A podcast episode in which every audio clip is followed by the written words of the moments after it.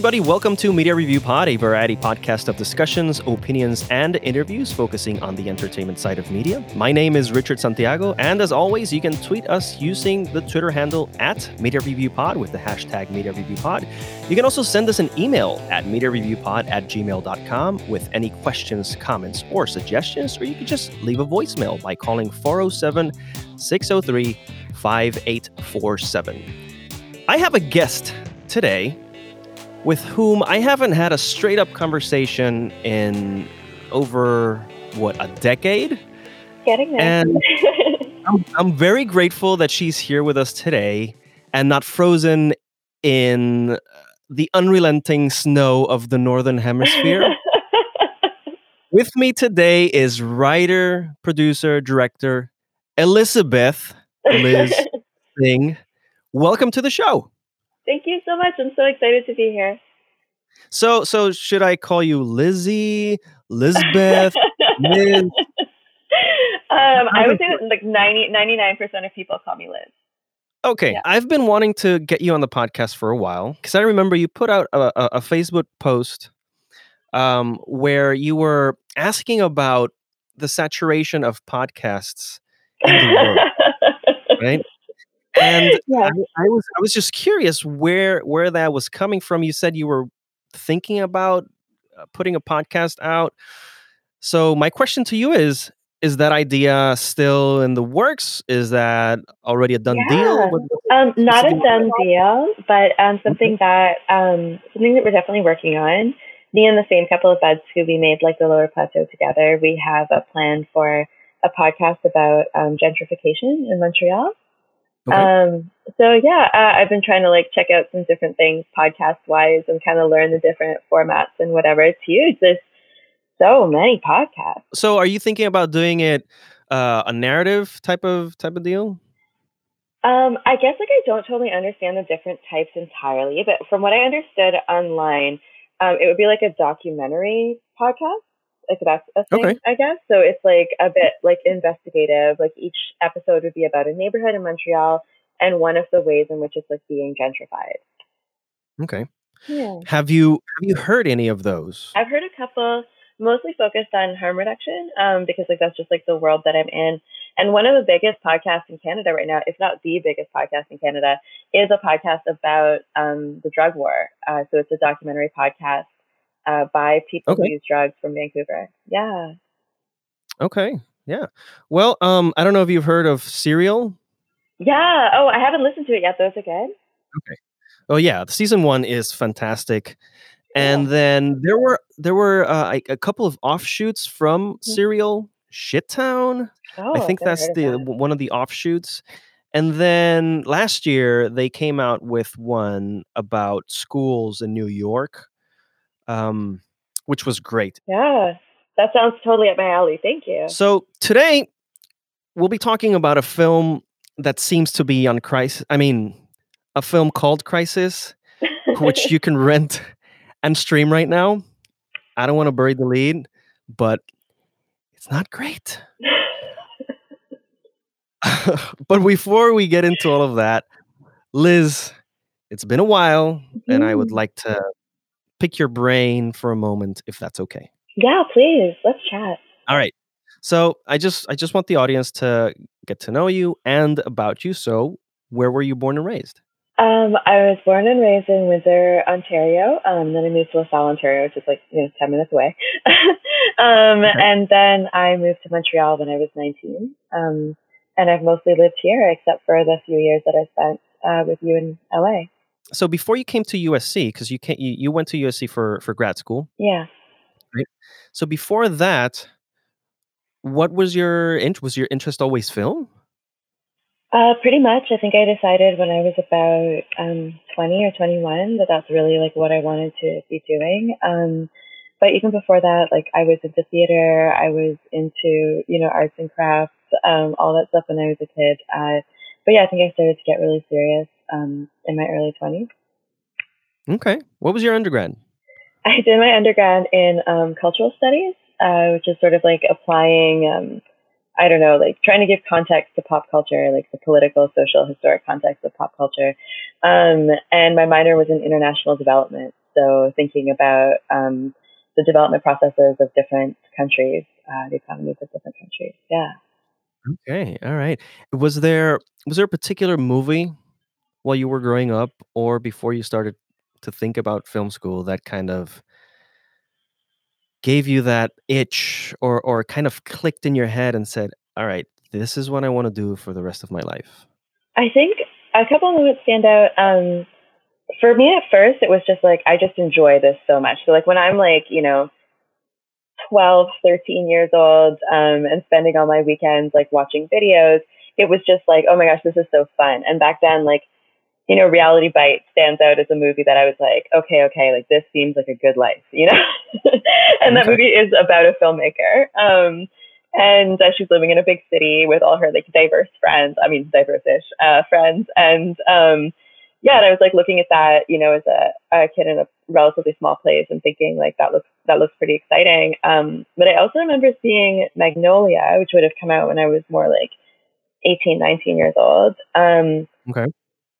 And that really struck me as like, okay, okay, so you can like, you can like say some some deep stuff here. and at that point, like I'm already like you know deep into just watching movies for the fun of it. You know, it's like very much what my friends and I like bonded about. But for some reason, that one really struck me as like, wow, like you can talk about like some life stuff. You know. Yeah. Yeah. Also that movie has a, a very unique uh, way of of uh, narrative because even that though was part of it. Yeah, it's Yeah, it's kind of like um, I don't know. It's so many things together. It's not a straightforward story, and it's a lot about like a feeling and this like um these themes that come in and out about like how to live a good life or not. Mm-hmm. Mm-hmm. Right. It, it it it also touches on the different plagues that we as human beings have. So oh my gosh, it's such an interesting take. it has cancer. It Mhm. has p- pedophilia. Um, it has neglect from from parents. yeah It has so so many so many different um, aspects of our lives as human Mhm. beings that we might consider plagues yeah, uh, that we kind of have to either get rid of or overcome. And um, for me, that year was was fantastic for movies. Mm. But that that that's that's one of my I, I own that movie and Oh, yeah, um, I watch it at least once a year. I think it's it's fantastic. Uh, like I said, the narrative in that movie going back and forth from people to people, and these rich Yeah. characters that even even when, when you're when, when you're focusing on one character, you're thinking, so what what's this other character doing, and how does this all tie up together? We were Um, so lucky in a way. Like I feel like um, our youth was marked by some really incredible movies um, Mm, that you know just took for granted that every year there was going to be like a, a Forrest Gump and an American Pie, a Magnolia, The Matrix. You know these like kind of like Yeah. um, in a lot of Yep. cases like game changing movies and getting to see them in theaters. You know because that was basically the way um, yeah, to see exactly. them. Um, it's really different than now. It's it's really different than flipping through ten thousand titles on on Netflix. yeah, I know. But that year in particular, 1999, it's uh, I think Hmm. it's when that movie came out. Um, we also had Was like that The said, the Matrix, too? Yeah, yeah, Yeah. the Matrix. And um, remember we that. also had um, let me see, Fight Club. I think came out that year, Okay.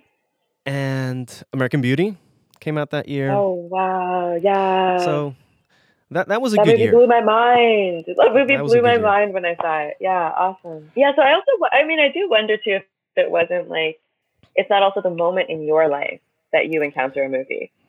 Right. You know, I don't yeah. know if you showed me The Matrix now, if I would watch with the same sort of like jaw drop. You know. hmm Well, well, okay. So I think The Matrix is one of those films that, even though, let's say, the effects don't age well, the story Mm. is still very, uh, very well done. Okay, Mhm, and it's it's something that's still very prevalent nowadays.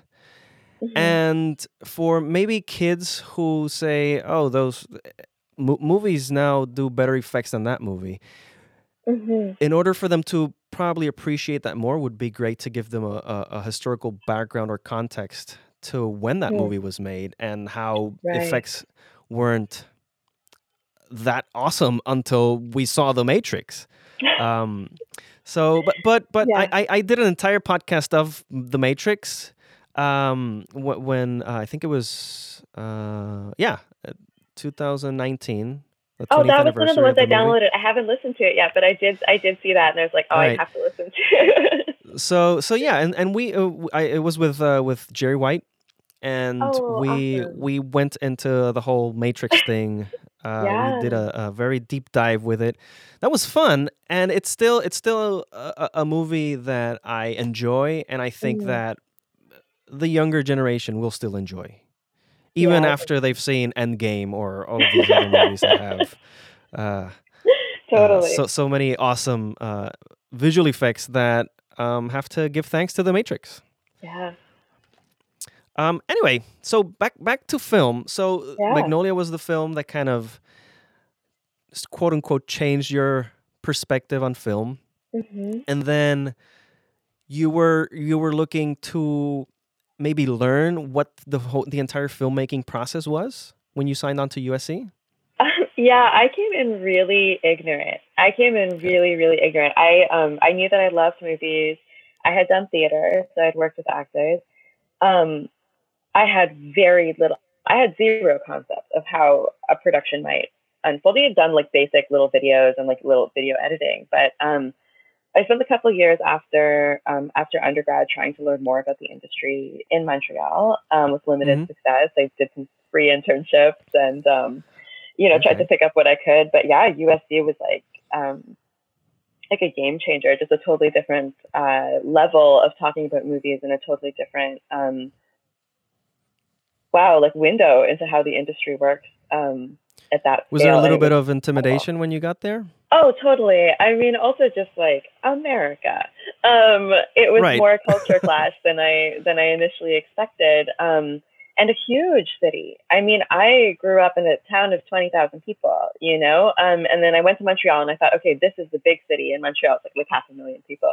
And then I went to LA, and was like, oh no, like, what Yeah, is I get it. this? You know. But yeah, Mhm. it was it was it was incredibly intimidating um, and scary, and I still have a, a lot of discomfort with the technical aspects of filmmaking. It's still like, you know, I get a little tight in the chest when I think about um, cameras and when I think about post, like to this day. So Okay. So you're there, you're at USC. Did you find any comfort with other students who were probably in the same boat as you? Or was it just a very steep learning curve that you just had to kind of start doing it or else you'll you'll be held back? Hmm, that's interesting. I think that all of us brought different skills and experience. Um, I think that there were things that I took to with like a lot of comfort, like producing. Where it was like, Right. oh, I know how to do that. You want me to organize something. Um, and then there were other things that, like I said, I, I feel like I still haven't learned. I think that's probably true for all of us to some degree. That part of it is about identifying and doubling down on your strengths. You know, like yes, having that exposure to the other things, and I think that makes me a better producer and better writer. But um, you know, I actually have a distinct memory of um, Rob Kostachek. Is that his name? Who uh, who taught cinematography? I remember him. Um, I showed up for class early one day, and I was like obsessively poring over the cine- cinematography textbook. And he sees me, and he can see like I'm visibly stressed out, you know. And he's like, he's like, "Do you want to become a cinematographer?" And I'm like, "No, absolutely not." And he's like, "Okay, well, like, don't worry about this too much," you know. and I appreciated that because I, I had gotten myself like all worked up about like, oh no, if I don't understand the physics of light, you know, Mhm. I've got nothing to contribute here. Right, right, right, right. Wow. So so so you're thrown into this world where you have kind of a working knowledge of what it is and then first year make a movie, make a short Yep. film. hmm How was your stress level? I mean, were you were you pretending to kind of know what you were doing or or um, my time in Los Angeles is um, the single most exciting and stressful period of my entire life. Okay. Um, I was I was physically sick from stress. I was um, I was exhausted. I wasn't sleeping. Um, I was overcompensating in every possible way. I was also I also knew that my time in LA was limited, and that if I wanted to stay and if I wanted to be a part of this industry, I really had to, you know, set myself apart. Um, so I was going in with that mentality. This is everything I've ever wanted. This is as close as I've ever been. Right. you know, um, and looking back, that was inevitably going to lead to burnout of all kinds. Um, you know, and I think like I was I was in my mid twenties, and there was a lot I didn't you know know about myself, and I didn't have a lot of confidence. Um, and I think that those things make it make it worse. I feel like I would, um, you know, if I was going back today, I might have a similar experience of a lot of things in terms of events, but I think that I would um, react to them and internalize them differently. All right. So USC comes and goes. Yeah. You make a thesis film that you eventually lose, mm-hmm. and then, and then, are, are you thinking? All right. So I I I want to stay and work in film, I need to stay in LA, or were you okay just going back? I was absolutely not okay going back. Um, I thought that Hollywood, which until I arrived in LA or until I was applying to film, school, I honestly don't remember the exact moment that I realized that Hollywood was a physical place. Mm. Um, I thought it was a concept. um, I didn't realize okay. that one could stand on Hollywood. um, so so LA was was um, incredibly stressful, but like magical that way. You know, it was like, oh my god, I'm standing here on Hollywood Boulevard. Like, whoa. Um, so to leave that, um, to it seemed like it was going back to the beginning um, of being in Montreal and feeling so far apart. And it was in a way feeling so far apart um, from Los Angeles. I do feel far away from Los Angeles being here. Mm-hmm.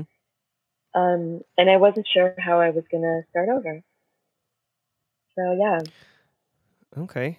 Well, and this brings us to your feature film, yeah. Lower Plateau, mm-hmm. which I saw, by the way. Oh, okay. uh, here, here's a, a, a, synopsis on IMDb.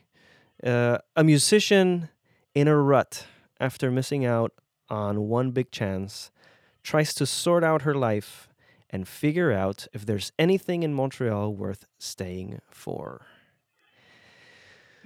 So, before you say anything, let me just say a couple. Let me let me just say a couple things about this movie. So, to me, this movie was it was like a horror film for me. It, it's the horror film that would be if I were to be the protagonist. So everyone everyone fears something, right? Spiders, the dark, death, whatever, right? In this case, I felt like the fear is failure in this movie. It's it's uh, and and how the thought of this failure can affect your daily life. And you know, it's failure not to be good enough of failure to achieve your full potential or, or, or, even half of it, right? Um, it's also a story about this unseen pain that our protagonist is going through. You know, that thing that kind of nags at you every day, but you think that there's no way of getting rid of it, right? It's a, it's a goal we think, we we, it, it might be unachievable and we we sabotage ourselves thinking that this is this is so right? It's it's the constant feeling that we're not good enough so why bother right? And i know this because i've felt it. I'm not just saying this like just for saying it. I've literally i've felt it. It's it's that anxiety of not knowing if what you're doing is actually worth it. You know, thinking that you're wasting your time and energy on something that won't eventually matter in the end. Um, and it's also a story that tells us or shows us how we can slowly overcome it. Um, now, this is your directorial debut, right? Mm-hmm. Done with a very constrained budget, I believe. yeah. what what brought you to this story and how was it well let's start there what brought you to this story i think that i wanted to write something uh, that felt achievable, um, that Mm. felt shootable, um, which is more and more how I approach writing screenplays. Mhm. Um, can I literally figure out how I would pull this off? Um, so that was a big, and I really was, I was very much in that world at that time. Montreal is a city of bars and music and um, artists of all kinds. Um, so I was, I was living this story and I was surrounded by this story. Um, and I really wanted to, uh, you know, spend some time in this world because it's one that I love very much. Um, Because I think that it nurtures art over success in the arts. Um, and it's something that for Canadians, um, you know, you can really think of as the difference between Toronto, no offense, Toronto, and Montreal is that um, Toronto, like LA, like New York, it's a big city. People, I, I literally remember a friend of mine coming back from uh, moving to Toronto, and he visited the bar where I was bartending. Like, oh my gosh, great to see you. How's Toronto? And he goes, Yeah, I'm uh, I'm uh, really making progress in my career. And I was like, Oh, cool, great, but uh, you know, like, you having fun? And he was like, People don't move to Toronto to have fun. People move to Toronto to make progress in their career. Oh wow. um, and listen, I know Okay. people who have fun in Toronto. Toronto, Toronto's a great. he city. sounds Um, fun. but I think that historically, Montreal being a smaller place has um, freed people up from some of the pressure. After after you do the movie, you edit it, you put it out into the world. Mhm. Was that was that therapeutic for you? I mean, going through this entire process of being in LA, having to come back unwillingly, right? Yeah. Uh, thinking that you're leaving quote unquote success behind and starting from zero. And then you actually get to do a full length movie. I did some big thinking um, in the months when we were planning the Lower Plateau, and uh, my friend Claire and I, and then later my friend Amanda, we spent a very long time um, working on pre-production, uh, much much more than one might have normally, um, in terms of just reducing the cost, refining the story, um, to try to make it doable with what we had. Um, and while that was all going on, one of the things I was thinking about a lot is, um, do I want to make movies or do I want to be a successful filmmaker? Like, which of these things is my actual priority? Because they're not necessarily the same thing. Right. Um, and I found that the more that I thought about the industry, like the more that I thought about like, oh, but like, you know, what, like, what, what are they looking for in Hollywood, you know, or like this kind of thing, or like, what is successful, what's hot, right? This kind of shit that we talk about all the time in development in Hollywood. Um, the further I felt from capable. okay. Um, and the more that I focused on just like, okay, but like, what if we just like make an art project together? You know, what's that going to be like? And what if we try to make it so that the people who are working on it have a good time too? You know, and they're not under wild pressure to, you know, turn out the next whatever the fuck, you know. Sorry, I'm swearing a lot, but um, it's all right. so so by the time we got to um you know releasing that movie yeah it felt like uh it felt like the culmination of something really big. And claire and i used to talk about this this metaphor of like a, a balloon that we were keeping in the air. And that balloon was the sort of ridiculous sense that we could pull this off you Mm. know that like while while working full time you know that the two of us could put together and like i said amanda the two of us could put together um she came on a bit later but like yeah um could put together a feature film for under fifty thousand dollars um and that it would just exist like just exist at all just be a finished thing in the world it felt so ridiculous um and we used to talk about like how you know, as the crew came on, it was like more and more people are like holding up that balloon. Like we're all kind of like we're in this this shared, potentially shared delusion, you know, Mhm. together. um, that we can we can do this. Um, so yeah, like uh, to see that, you know, kind of like okay, yeah, we did it, we finished, and that is wild success. And um, you don't have to answer it if you, if you don't want to. But how Yeah. autobiographical is this is this story? How much of yourself did you put into the story? Oh my gosh, I keep thinking of our different professors, and um, Oh my gosh, I feel bad when I don't remember exactly who said what, but one of the producing staff at uh, one of the producing uh, faculty at um, at USC said something about believing that every great director only really has one story. Mm-hmm. Um, not that I'm, I'm, not calling myself a great director, but he's saying if even if Steven Spielberg only has one story, you know what I mean, then why should I have 25?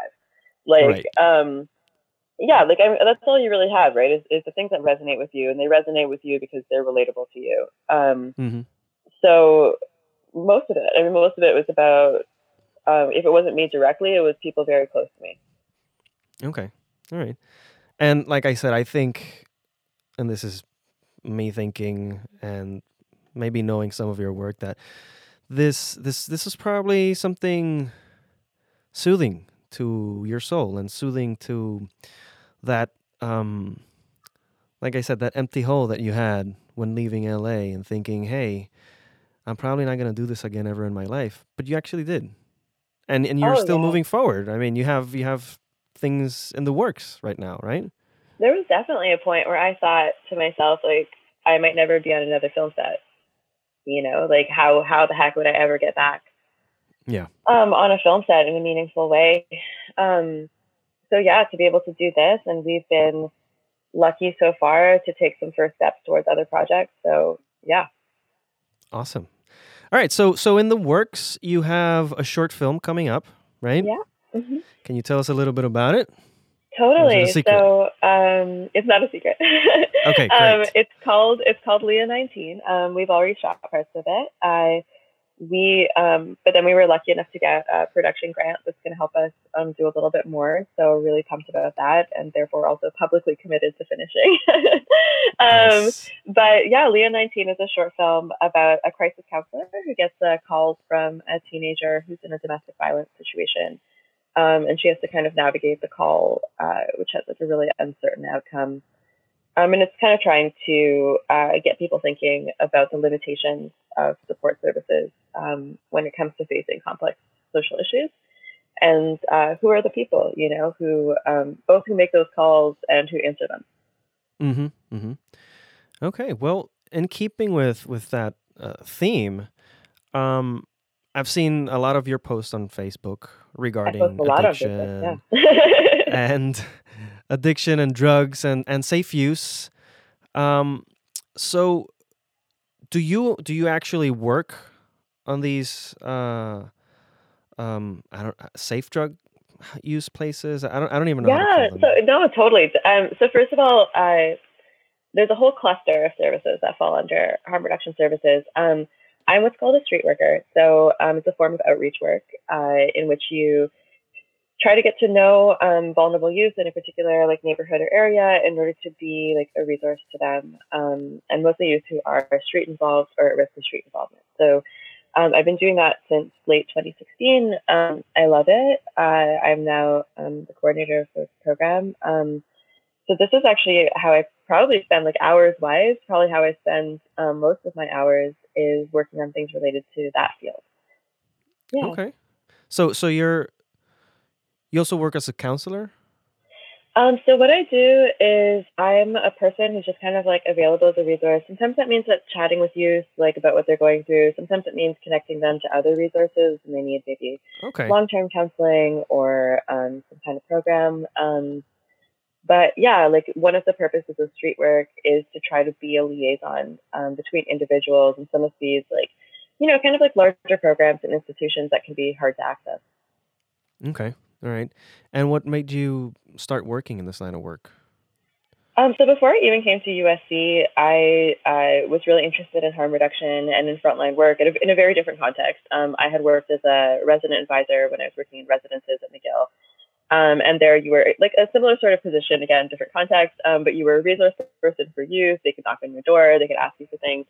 And I loved it. Um, and it's not because it's a university residence that you don't encounter some you know, um, complex situations. Um, so I found myself like when I when I saw the job description for street work um, at Head and Hands, which was an organization I had worked with on and off through the years, I was like, that is a thing that I want to do.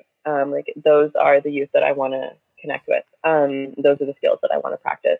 So um, yeah, I started learning more about it. I got to know Sarah, Sarah, who was a street worker before me, and um, I learned more and more, and uh, yeah, here I am.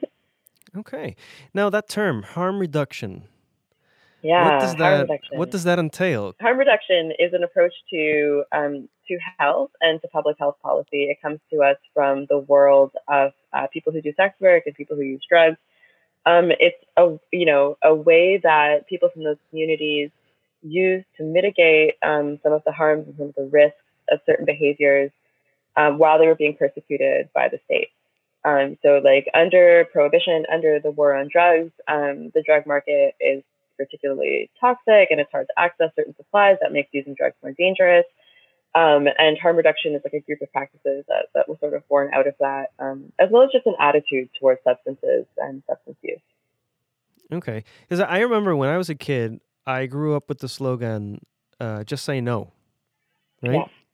Yeah. Mm-hmm. Which is basically just turn your back on drugs and don't even think about it, right? Mm-hmm. And um, I remember uh, marijuana was also uh, a gateway drug. Yeah. Right? so, how does that fit into all this? This harm reduction is is is that is that does that not work?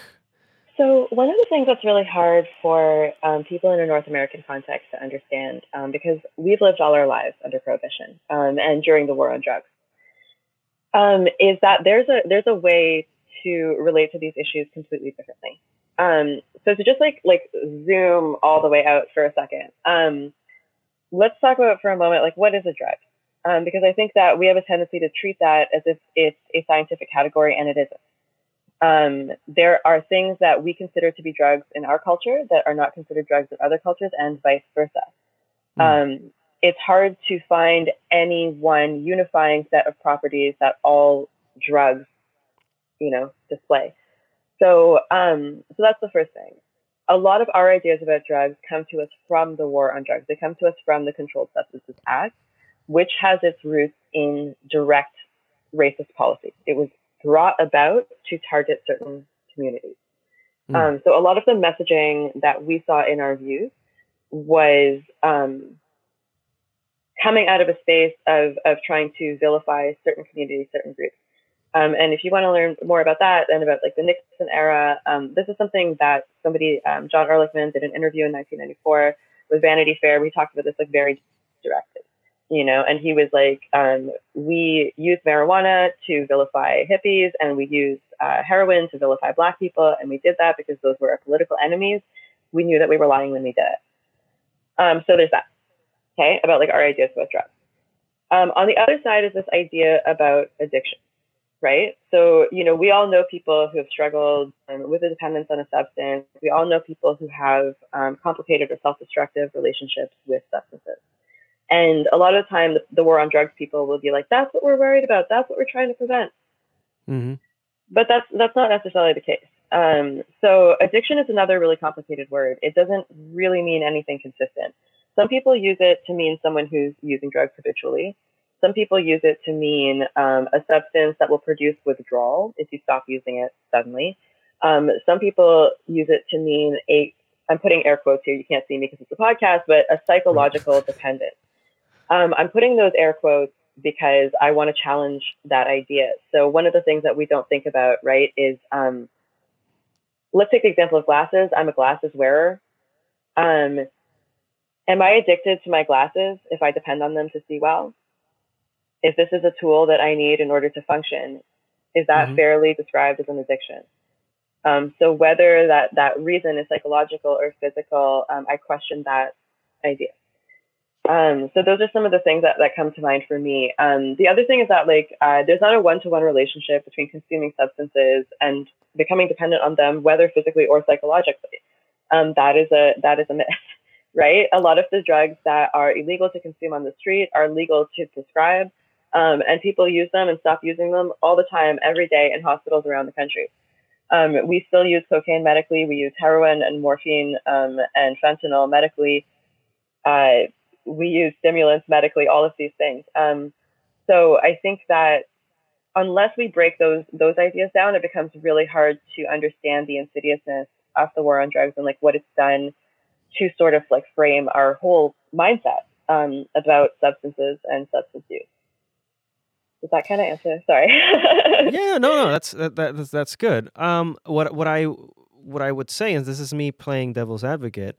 Sure. Uh, you said that example with with with the glasses. Yeah. Um, but putting on your glasses mm-hmm. is not gonna harm you.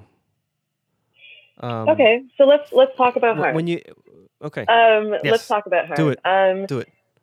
How we frame harm is a question of uh, political will. Um, when we talk about okay. the harm of substances, I want to mention a couple of things. First of all, making substances illegal makes them more harmful to consume. That's just an automatic. Um, that market can't be regulated. People use in secret. Uh, they're not able to access testing facilities because of the war on drugs um, and because the law prevents it. So, um, if we're talking about harm um, from using substances, there's that. The other thing is we don't make laws based on what's harmful. Um, alcohol is one of the most toxic substances that people consume. Um, when mixed with other substances, it becomes even more toxic. Many, many people die from alcohol poisoning um, and from uh, cirrhosis. Don't know that toxicity is the driving factor behind the war on drugs either. Um, so yeah, like the glasses example, you could say like it doesn't have harmful effects, but the other thing about substances is like they could have beneficial effects right? All of the drugs that we take. So I'm on Concerta right now. Um, Concerta has uh, pros and cons on my body, um, but I use it because the pros outweigh the cons, um, mm. and that's my choice. Um, so I think we need to leave it to people to decide for them um, what the pros and cons are of using substances. Let's take let's take eye surgery. If eye surgery was made illegal tomorrow, it would become more dangerous, right? People would be doing it, um, you know, on the, we'd be getting black market eye surgeries and people would be getting weird right. infections. Um, mm-hmm. And this is exactly the same way. Yeah, it's like abortion. Exactly. Yeah. Like, I mean, and those, those issues are, are linked in a really important way. That's why I include, you know, the work of people who do sex work when I'm talking about um, harm reduction, because it's a lot about bodily autonomy. It's about which states are, oh, sorry, which bodies are marginalized by the state um, who the state believes has a right to control their body and who they think does not. So how do how can we start to turn this around? Because this is a society thing. I mean, this is something that's yeah. been ingrained in our society for mm-hmm. a very very long time. Um, and in order to to start talking about it, and I mean, I'm not even make laws, just just to mm-hmm. start talking about it without that stigma is going to be right. a, a, a long way to go. Um, absolutely. Uh, I think there's a, a, few things that come to mind. Um, uh, first of all, if we're talking about, um, it depends on what we're talking about turning around. If we're talking about decreasing the number of overdoses, then um, three immediate suggestions, which are UBI, which is universal basic income, um, housing for all, uh, housing that is free at the point of access, um, free at the point of distribution for people who need it, and uh, decriminalizing substances are three things that come to mind, like off the bat.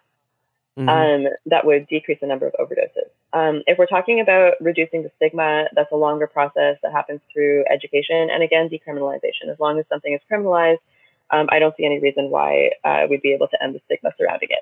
So, these safe houses, these safe mm-hmm. drug use places, yeah. Do you do you supply the drugs, or can, can um, they bring the drugs there, or how, how, how does that work? Uh, there are two different programs that um, I think fall into what you're talking about in Canada.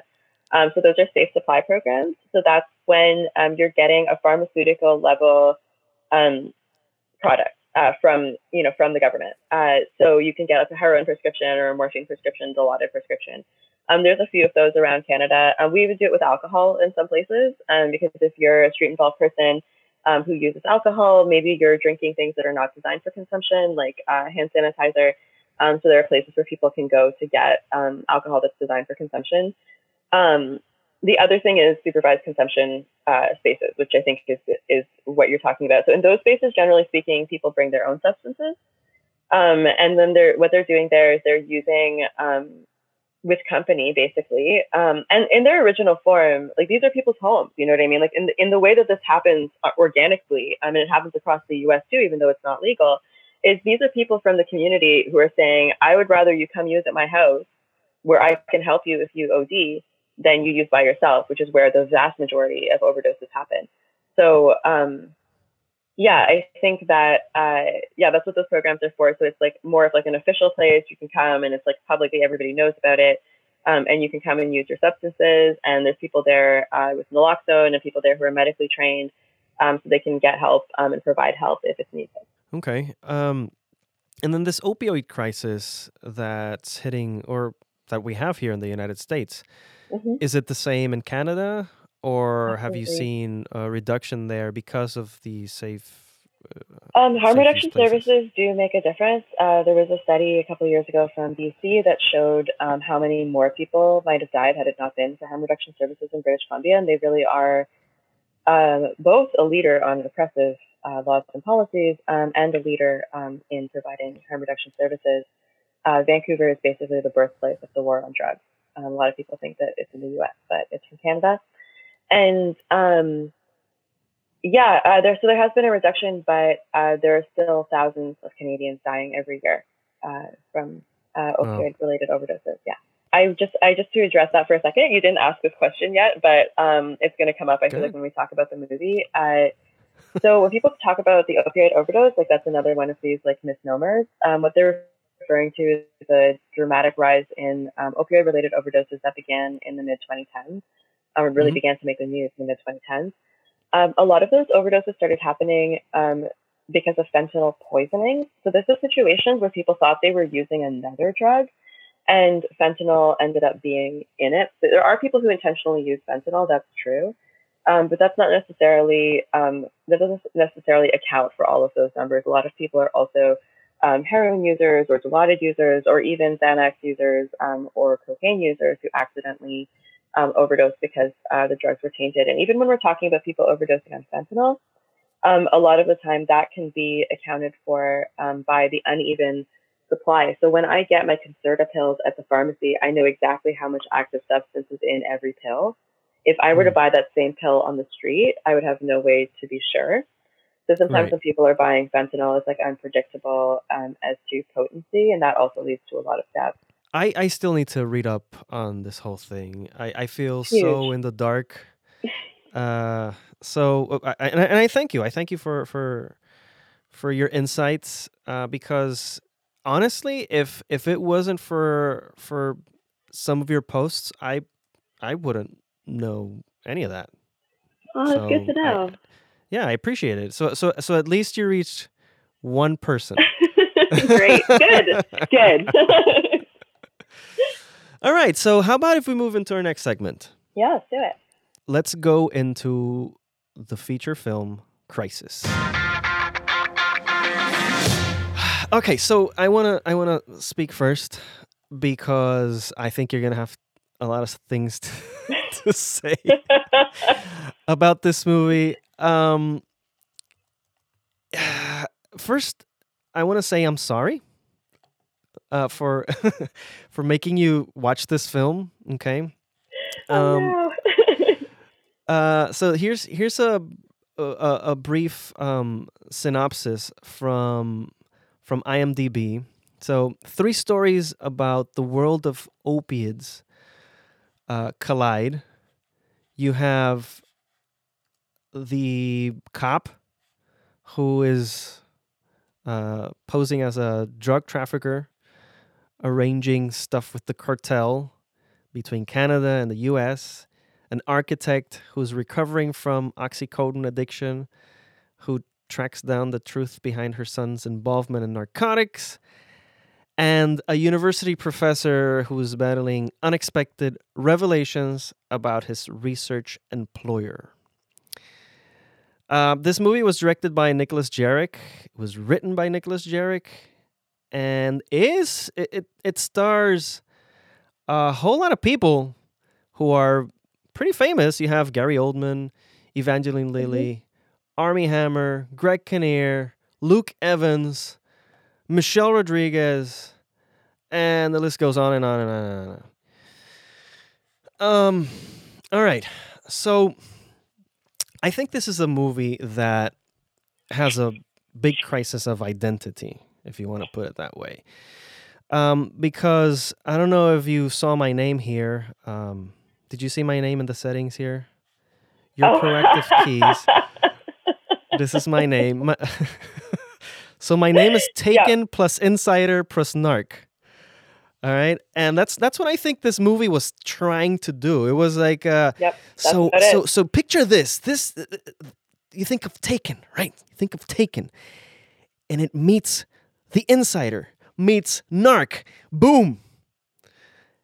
And I think it fails on all. Fr- I'm I'm sorry. I, I don't want to be. I don't I don't I don't want to, you know, drag this movie down, because um, I know how difficult it is to make movies. But this movie was just juggling so many things at the same time, and it wasn't even doing that well. Um, you have you have the story of the person who's tracking down her son, and then you have a, a, a political, a very interesting political story, right? Like the Insider, and then you have the other one with the cop, and that version of the movie is like kind of like actiony as well, uh, but it just doesn't mesh at all. Um, I I for the life of me, I try to I try to be open minded and say, okay, this is gonna this is gonna tie up really nice. We have very cool players in this movie.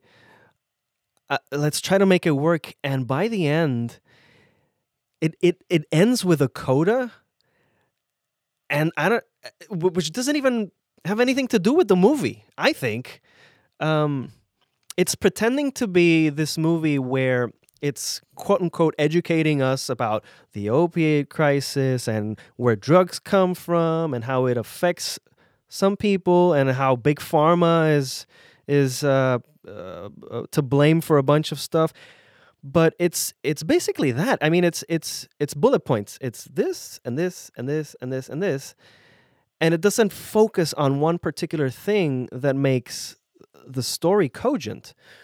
And by the end, you're left with nothing, with emptiness. With all right, well, I guess I saw Gary Oldman be a scientist. I think who.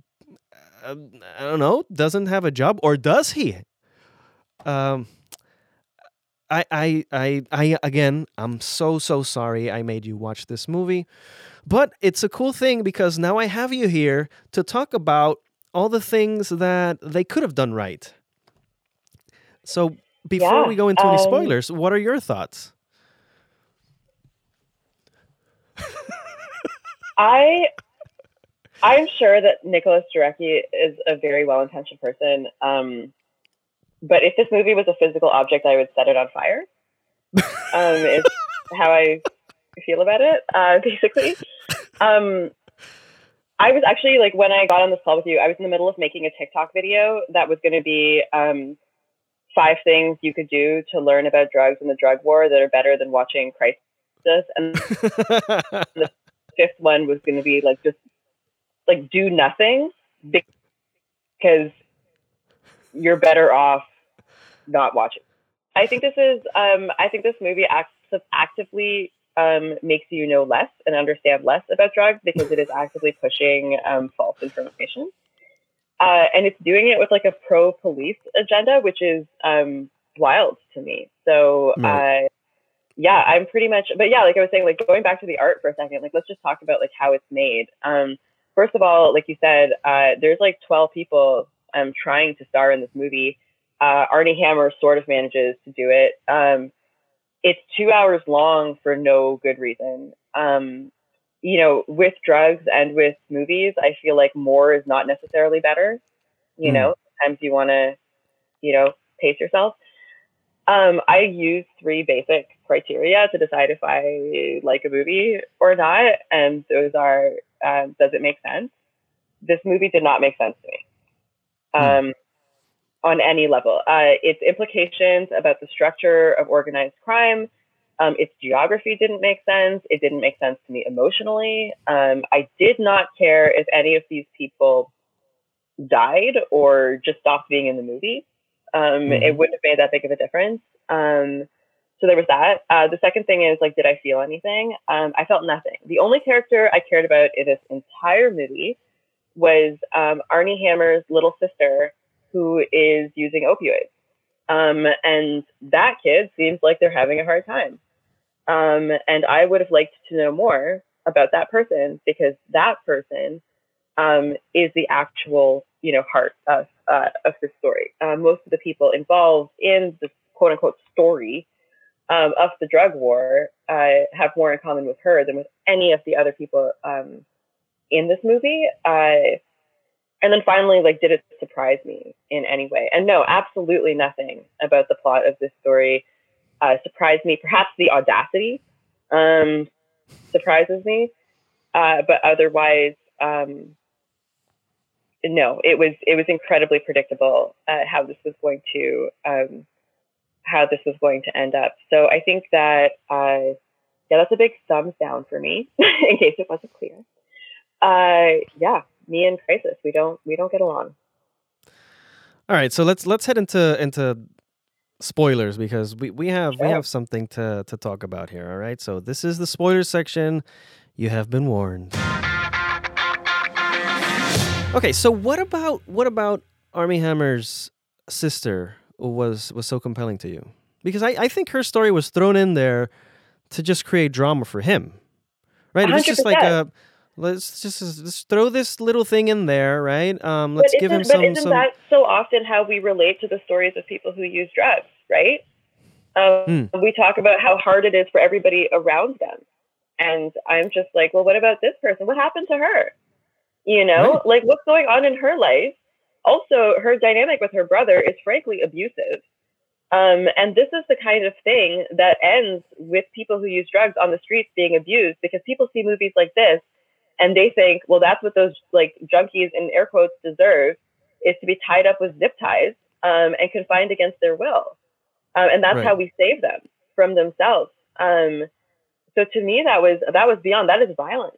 Um, what they're what they were depicting there. Um, so I wanted to hear I wanted to hear her story. Um, you know, when we when we first meet her, uh, she's virtually catatonic. Um, she's like barely responsive, uh, and we never find out. You know, like what's up with her beyond I don't know. She uses drugs. Lots of people use drugs and are not in that state. So mm-hmm. what happened to that kid? Um, anyway, and we don't we don't get to find out because, like you said, apparently that's the least interesting aspect of this story. Um, yeah. Yeah, it was just like a, I don't know, a, a parentheses in his life, and let's, yeah. let's just put this aside. Let's let's add it just for drama, and then let's let's move on. But it, mm-hmm. yeah, I mean, her story, her story isn't concluded, uh, and it's just left up in the air when she makes that call, and that's it. That's that's all we that's all we know about her. Unfortunately, I I I don't in my mind i don't have the means to to tell you okay they they could have done this this other way because that's like you said that's the way it's been portrayed in movies for so long that you think well what are the the steps that these that her mom for example could have taken that would not involve violence? Because she was she was in a hospital right? Um committed i'm i'm assuming and getting quote unquote help, right? But she left on her own will mm-hmm. because she wanted to access drugs, right? Yeah. So in that situation, what what would be the best the best way to go about it? I mean, the, I think the movie only gives us like the bare bones of everybody's relationship with one another, so it's it's really hard to say based on that. Um, but mm there's an amazing episode of Crackdown, the podcast that I mentioned, um, where they talk about um, a person who has a substance use issue and a very supportive family. Um, and they talk about the various steps and how it is, it is absolutely still a struggle, but nobody is zip tying anybody on that podcast episode. Um, people are talking mm. to one another. People are trying to build space for one another. People are absolutely, they're setting boundaries and they're saying no sometimes. Um, but they're also uh, rejecting the idea of tough love and absolutely rejecting the idea of violence as a way to help people, quote unquote, help people. Right, right. Okay. Um, so, what did you think about the structure of this movie? Because, thought, like I said, yeah, yeah I thought they were trying to do kind of a traffic thing. Do you remember that movie, late '90s movie about cocaine trade? Yeah. Yeah. I do not remember that movie. You're, you're talking about Academy Award winning. Yes, I am referring to Academy Award winning feature film Traffic. Um, like you yes. know that little known Um, and uh, at the time, that was a very successful movie. This is a cheapened version of that on every level. Um, on every level, but I think that's what they were trying for. Um, yeah. This was like traffic on a budget as well as a budgeted Im- imagination. Um, and like, it's funny that you listed all those actors. Like, listen, God bless every one of them. Each one of them has been in amazing movies at some point or another in their career. But my gosh, it came off like a hodgepodge of B list stars giving B list performances. Yeah. Um, Annie Har- Armie Hammer at some point is like laughable. He's so attractive. He's so attractive. He's so he's got an incredible voice. He's very masculine. Wait, um, can we can we still say that he's attractive? Oh, true. Um, he's oh, also possibly a cannibal rapist. So okay. Um, I mean, I think I think that one of the complicated truths of life is that some people are aesthetically pleasing, horrible people, and that's right. a weird thing, you know. So he may be one of those people. Um, in this context, he is just a horrible actor. Um, and my favorite point, I think, was when his DEA buddy tells him that he has two weeks to, as far as I can tell, end the fentanyl trade, which is hilarious. And he kind of thinks about it, he mulls it over and he goes, uh, yeah, yeah, I think, uh, yeah, I think yeah, I can do that. I can do that. I you know, as if you'd asked him to help you move this weekend. You know, yeah, yeah. I think I could pull that off. Nah, he's he has it under control. That's yeah, that's he's all he's thing. all over it. And then when yeah. he gets upstaged by a single mom who started investigating last week, that's hilarious to me. You know, I'm like, so hold not, on. Not only that, she is able to get to the head yeah. of this entire thing. Okay, no, no, no. But here's the thing, Richard. The thing is that according to this movie, the mafia only has two levels of operation, and those are high school kids and then mob bosses. Okay, right, that is course, the entire yeah. drug system. So I actually can't. I do have to say that I think that I too would be able to get all the way to the top if that was actually the system. Because apparently, all you have to do is like bully some like 21 year old white boys, mm. um, just like break into their apartments and kind of shout at them a bit, and uh, they will lead you directly to the head of the mafia. Nobody told Armie Hammer that. He's devoted months to breaking. Yeah, yeah, of course. yeah, of course, of course, yeah. He's he's he's been on this on this uh on this trail for how long? Right. Right. Right. right. Yeah. And then okay, so so all right, so that's that's one side of it, and then number number two is Evangeline Lilly, who is an addict, mm-hmm. right?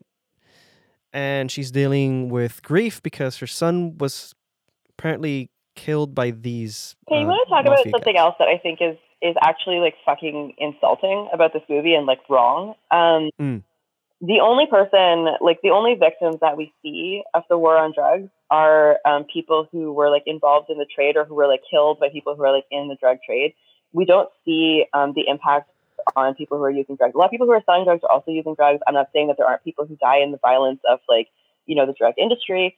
Um, but the thousands of people we're talking about when we say that thousands of people are dying are mm. not people are not kids getting jumped in alleys and then well, also oh my gosh my favorite part i think was um was Evangel- no there's so many favorite parts of this movie evangeline lilly describing her son's murder and she says so they knocked him out cold and then forced him to swallow they yeah. knocked him out cold and then for, okay okay um, I'm not sure if that works, but uh, say it's true. That's not how most people who are affected by the drug war die. Um, and that need for like an innocent victim. My son doesn't do drugs. My son doesn't even smoke weed. Shut up, man. Shut up. Like kids shouldn't be dying from overdoses, whether or not like that's not the point. Um, so uh, yeah, it's a misrepresentation. Also, like, how did you shoot a movie that is set in Detroit with no black characters? what's up with that? Yeah. I, I mean, maybe a small thing in all of this, but I'm like, no, it's not. No, it's not, Richard. And I'm going to tell you why. Because, like I said, the drug war is designed specifically to target BIPOC communities. So when we are shut out of these narratives, now that it's a problem, the lives that we're worried about, it's very clear whose lives um, people are worried about here, mm. right? Um, and it's these little white boys who go to private school and they play hockey. Um, and we're less worried even about the sister who's using opioids. We're less worried about her. We're certainly not worried about people of color in this community. And apparently, there are no people of color working towards solutions of any kind. But there are people of color ready and waiting to pay, play drug dealers. And I noticed Michelle Rodriguez and Kid Cudi, and I have a feeling that they were cast in this movie to avoid that specific criticism. Because yeah, that's what I was just going to say. Yeah. Yeah, if it wasn't for them being on screen for less than five minutes collectively, I would say that the only places they showed people of color in this movie was when they were homeless or they were selling drugs. And I don't think that there is any dishonor in selling drugs or being homeless. I'm just saying that Hollywood is real selective about their message. Mm-hmm. Yeah, yeah. Well, but Michelle Rodriguez was there. Uh, she was the boss, right? I mean, she yeah, her she had her four lines. What did she say? I don't even remember what she said. She looked concerned. I remember that. She looked yeah, yeah. A lot of stress in her face, you know. But yeah, uh, you know this this movie is full of of that of people having uh, uh, faces of constipation, right? Oh my gosh, Evangeline Lilly's performance of an addict in a support group. There are some people for whom sobriety works. There are some people for whom those groups work. Those groups are ineffective for between 85 and 95% of people. But Hollywood goes to them over and over again to be like, all you got to do, all you got to, what are you telling me that you're, you're dependent on drugs and you're, you know, you're housing, you're housing insecure and you have a low income and you've lived trauma. But if you would just turn up for the coffee and the donuts at one of these groups and, you know, wring your hands like Evangeline Lilly, then you too could be sober. Just like that. Well, so it's yeah. it's it's one it's one of those things that's also been ingrained in our heads. I mean, that's what we also see everywhere. Yep. Okay, you that's, very that's rarely see a different response in a in a Hollywood movie or TV show. You very rarely see a different response to substance use. Right. Now, with her character, after she after she learns uh, about what happened to her son, she she was an addict, or she is an mm-hmm. addict. Would she resort to using after having this this trauma uh, uh in, in her life? Um, some people might. Like, I think that definitely, like, a big loss can um, trigger people who have been, uh, you know, struggling with sobriety to to use again. Any kind of like big emotional event could, but then there are some people who have um, shifted their coping mechanisms in different ways, or um, you know, healed from various things, and then if they still don't want to be using, um, then they might be able to not do that.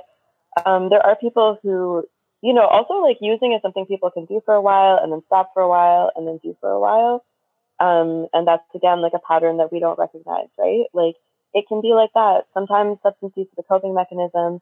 A lot of the substances that are listed in the Controlled Substances Act, um, I mean, there's thousands of them, but amongst them, let's say, are various substances that other cultures have used for healing um, including in times of grief.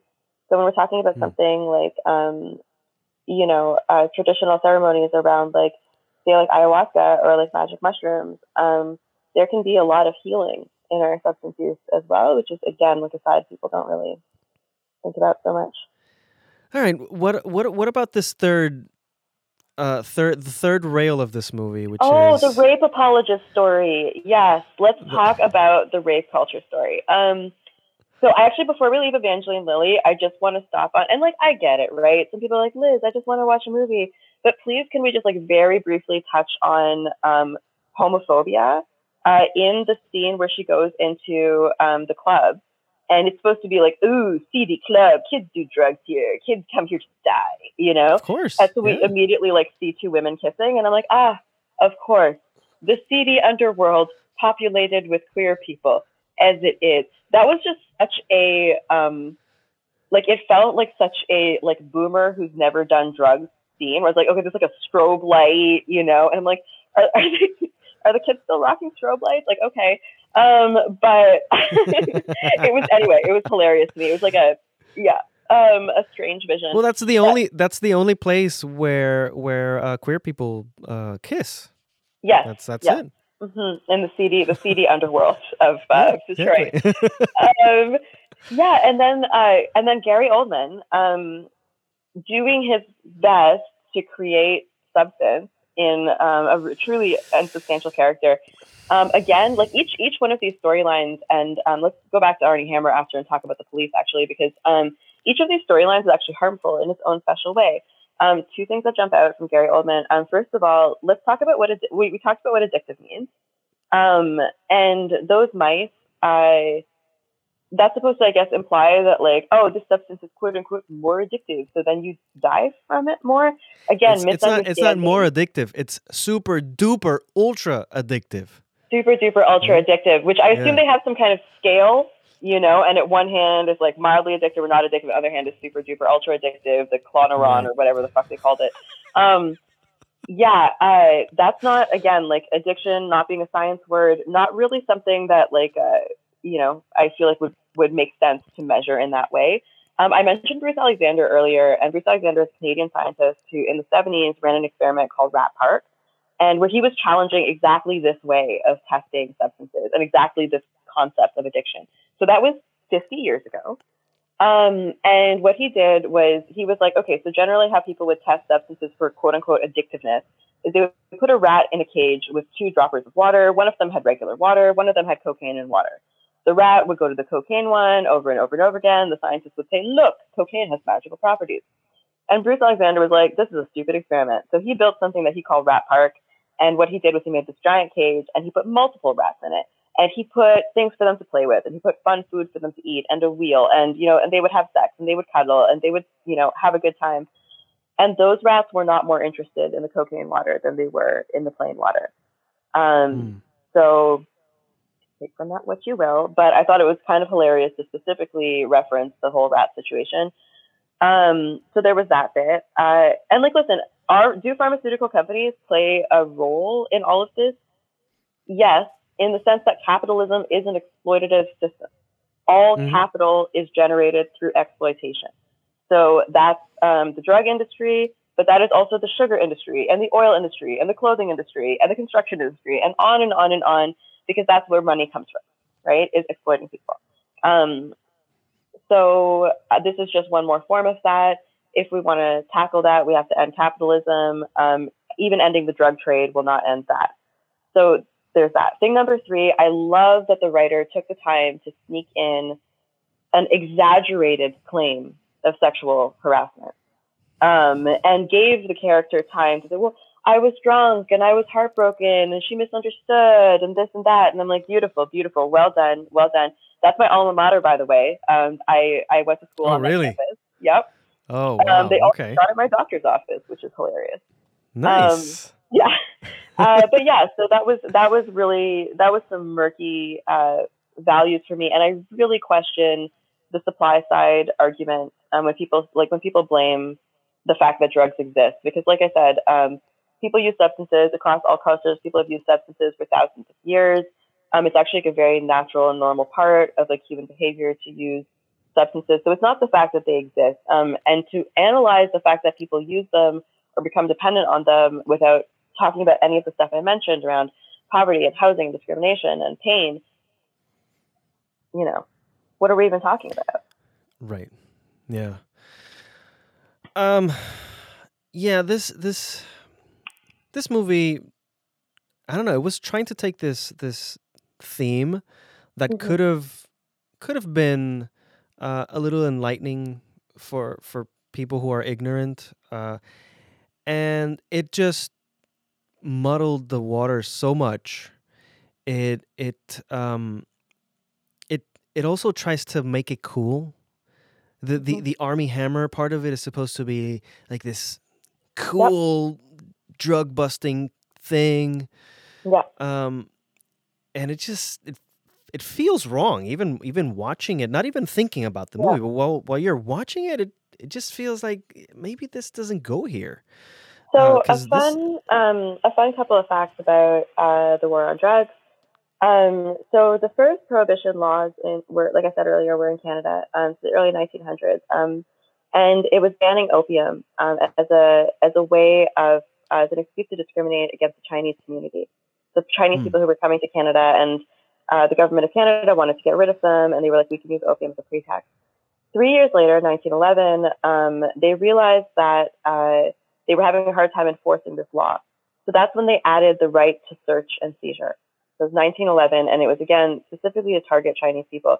And over the next couple of decades, they would deport um, thousands of Chinese people via this law, right? Which I don't know numbers, I'm saying thousands, 75% of the people who were prosecuted under this law were Chinese. That is a fact. Um, we know, like I said, that uh, later again in the 60s, 70s, 80s, 90s, the same kind of thing was used. Um, all these people of color are using drugs. We're going to use that to um, break up the communities, arrest people, um, you know, all of these things, disenfranchise them in various ways. All through the year. So in 1911, the reason I brought that up, when they said they didn't have um, the ability to enforce it, that was the first time that what they did was they expanded the rights of the police. And that's been a pattern, right, over time. That funding for the hmm. police and the expansion of the police have been kind of um, justified based on the drug war, on this this con- this quote unquote constant threat um, of of drugs to America and to Canada. Um, so it's like particularly disgusting. Like whereas like we know that actually what that results in, you know, every 25 seconds an American is arrested for possession. You know, like that's that's ridiculous. Um, and I'm sure you know that like America has a disproportionate amount of, of world's prisoners. Um, something like 5% of the population, but 25% of its imprisoned people, um, a disproportionate number of whom are people of color. So you start to see how, um, why would we glorify the police in all of this when the police are the enforcement arm of corrupt policy that created this situation in the first place? So there's a special irony for me in these sorts of movies being like, these are our heroes. Um, no, no, no. These are the people who created the problem so that they could buy those big trucks and whatever that they were driving around. Um, a brief note here about it's always hilarious to get a glimpse into how Americans see Canada. Um, mm. I'm just like loving that they're in Detroit, which is right across from where I grew up, from Windsor, Ontario. Okay. okay. Nobody has a French accent where I grew up. Nobody has a francophone accent where I grew up, but the Canadians do in this movie. Fine, hilarious. All Canadian gangs unified under one title. We have many gangs, just like we have our own shit up here. It seems like Americans don't realize that it snows constantly. Like we're in the land of Narnia. There's just a blanket of snow everywhere. As soon as you hit, they even say in the movie, the snowy, unprotected border of Canada. And I'm there like, okay, okay. Yeah. I mean, it's summertime sometimes, but all right. Um, and then they finally get to Canada and they have this confrontation with the mob, whatever, whoever that is. And the DEA is there. And I'm like, I'm not proud of our police but we do have our own police in this country. Like we, we do hmm. have our whole own legal system. Um, we do work with Americans. It's just, anyway, it's just funny to see Americans just, yeah, sure. Why not? The 51st state. Come on in. like, how, how, how much, how much of, of the drug policy here in the United States um, goes back and forth between us and, and Canada? Um, I'm not sure. Like, so I've really just started, like, I'm dipping my toe into the history of all of this. Like, I'm starting to understand the origins of it. Um, because I've always been told that it was the Americans pushing this, that it was the Reagan administration um, and the Nixon administration before that that pushed this onto Canada. Um, but that's one of the things Canada does. Canada loves to blame its racism. On, we're just like, oh, we just learned from, we're just doing what Americans are doing. It's their fault. They're so big. They're going to come shoot us if we don't be racist like them. Um, there's no evidence that that's the case, though. Um, so yeah, I uh, I'll be able to let you know a little bit more in a few months, but still learning. All right. Well, uh, I want to talk just a little bit about just the the movie as as just as it's made, the mm-hmm. editing mm-hmm. and all of that, um, because uh, you you you said it's trying to be traffic. Yeah but tra- traffic is edited in a way that makes sense. Uh-huh. Right? yes, right. This this this movie that is one feels, of the differences.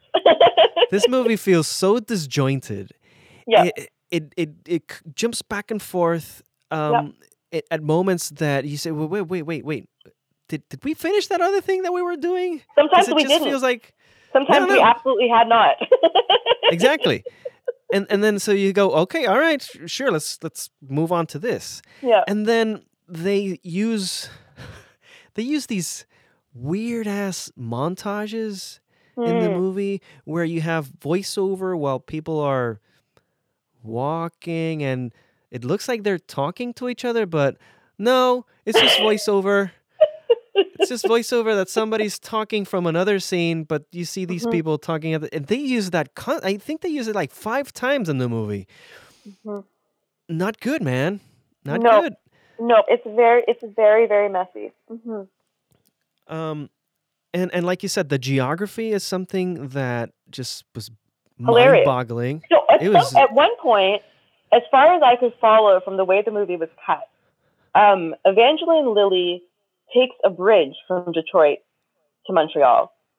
Armie Hammer takes a plane. Yeah, because yeah, that's how it works.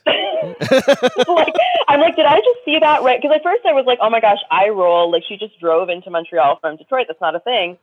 And then I was like, oh no, no, they do know that Montreal is a plane ride away because he flew there.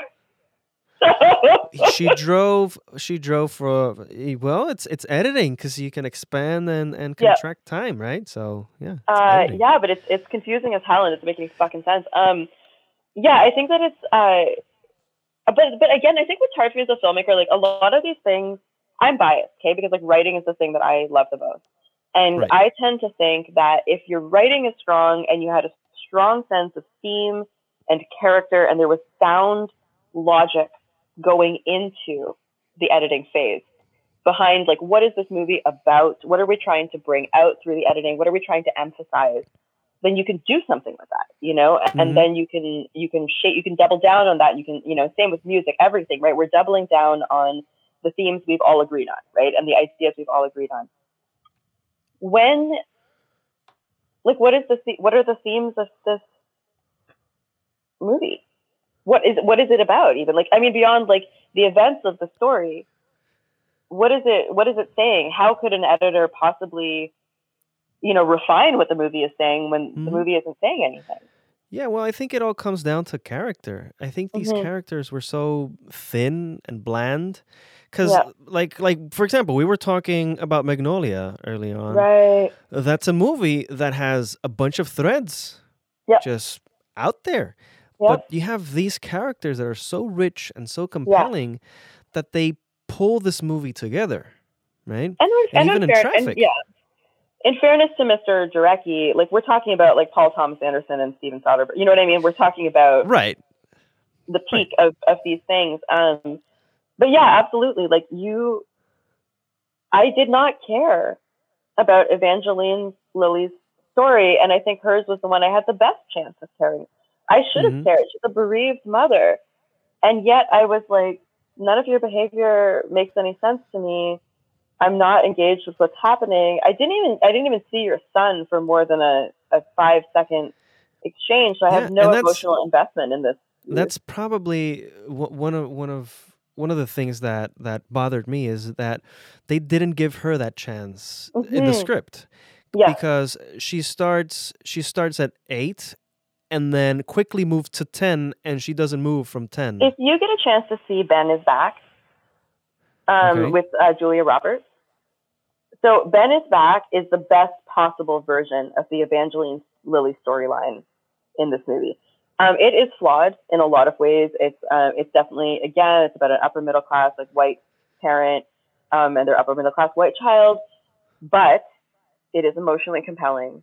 Um, it semi follows a sort of reasonable trajectory um, where the mom is trying to save the kid, but there's no tracking down mafia bosses. You know, there's just like really this mother who's trying to do whatever she can for her son. Um, I was in that one while I was watching it. Like, I, it was only afterwards that I started to have like political critiques or whatever. And I think Mhm. that's the difference is because I was I was engaged with that human being. You know, I cared Right. about what happened to her, and I cared about what happened to her kid. well, uh Liz, do you have anything else to say about this movie? My last line here was this movie is a series of poorly told lies. So All right. that's that's going to be the pulled quote for the for the poster. so no, thank you so much for this conversation. I if I had had to okay, like if I had had to watch that movie and not have an outlet to talk about it, I think it would have been truly stressful. So I really appreciate that um, I could come on here and list at great length all of my issues. yeah well here's what i say they can't all be winners right and uh we we I'm, open to talk about what's awesome and what i don't like Yeah. so um I, I, while i was watching it i was saying to myself i'm not liking this and then at the same time i'm saying Yeah, Liz is not gonna like this either. So this is gonna be this is gonna be should, tough. We should do this again about a movie we both like sometime because I right? Yeah, yeah. I, I, I can totally do that. Uh, that's that's that's easy. And even if you if you have a movie that you think would be would be a a, a, a cool conversation to have, just let me know and and we'll set it up. Awesome. Yeah, I think that'd be really fun because I think it's um I, I get a like as much as I get some catharsis from um hating on things I hate, I think I, I get a lot of pleasure from like even when we were talking about like Magnolia or The Matrix, like it's so fun to like re-examine why something is really great. You know, Mhm. what makes something really amazing. So Yeah, yeah. absolutely. Yeah. So thanks for having me. Yeah, of course. Well, it, th- this is going to be it for us today. But um, for our listeners out there, be on the lookout for the short film Leah 19, which is coming out this summer. Uh, Liz, uh, what's the best way that people can connect with you these days? Um, I think probably best things are Facebook, uh, TikTok, and Twitter. Um, so I'm on Facebook as Fizz, one word, and then Ling, separate words, so two words. Um, on TikTok as at Fizzling, all one word, and on Twitter as at the real Fizzling. All right. And you can find us on Twitter at Media Revue Pod. That's Media R E V U E Pod with the hashtag Media Revue Pod. You can send us emails with questions, comments, or suggestions to MediaRevuePod at gmail.com, or you can leave a voicemail by calling 407 603 5847. Please don't forget to subscribe to our feed and rate and review the pod. Liz, thank you so much for being Thank here. Thank you. Have a This great rest of your day, bud. And to all our listeners out there, remember just because it's a crisis, that doesn't mean that you can't do anything about it.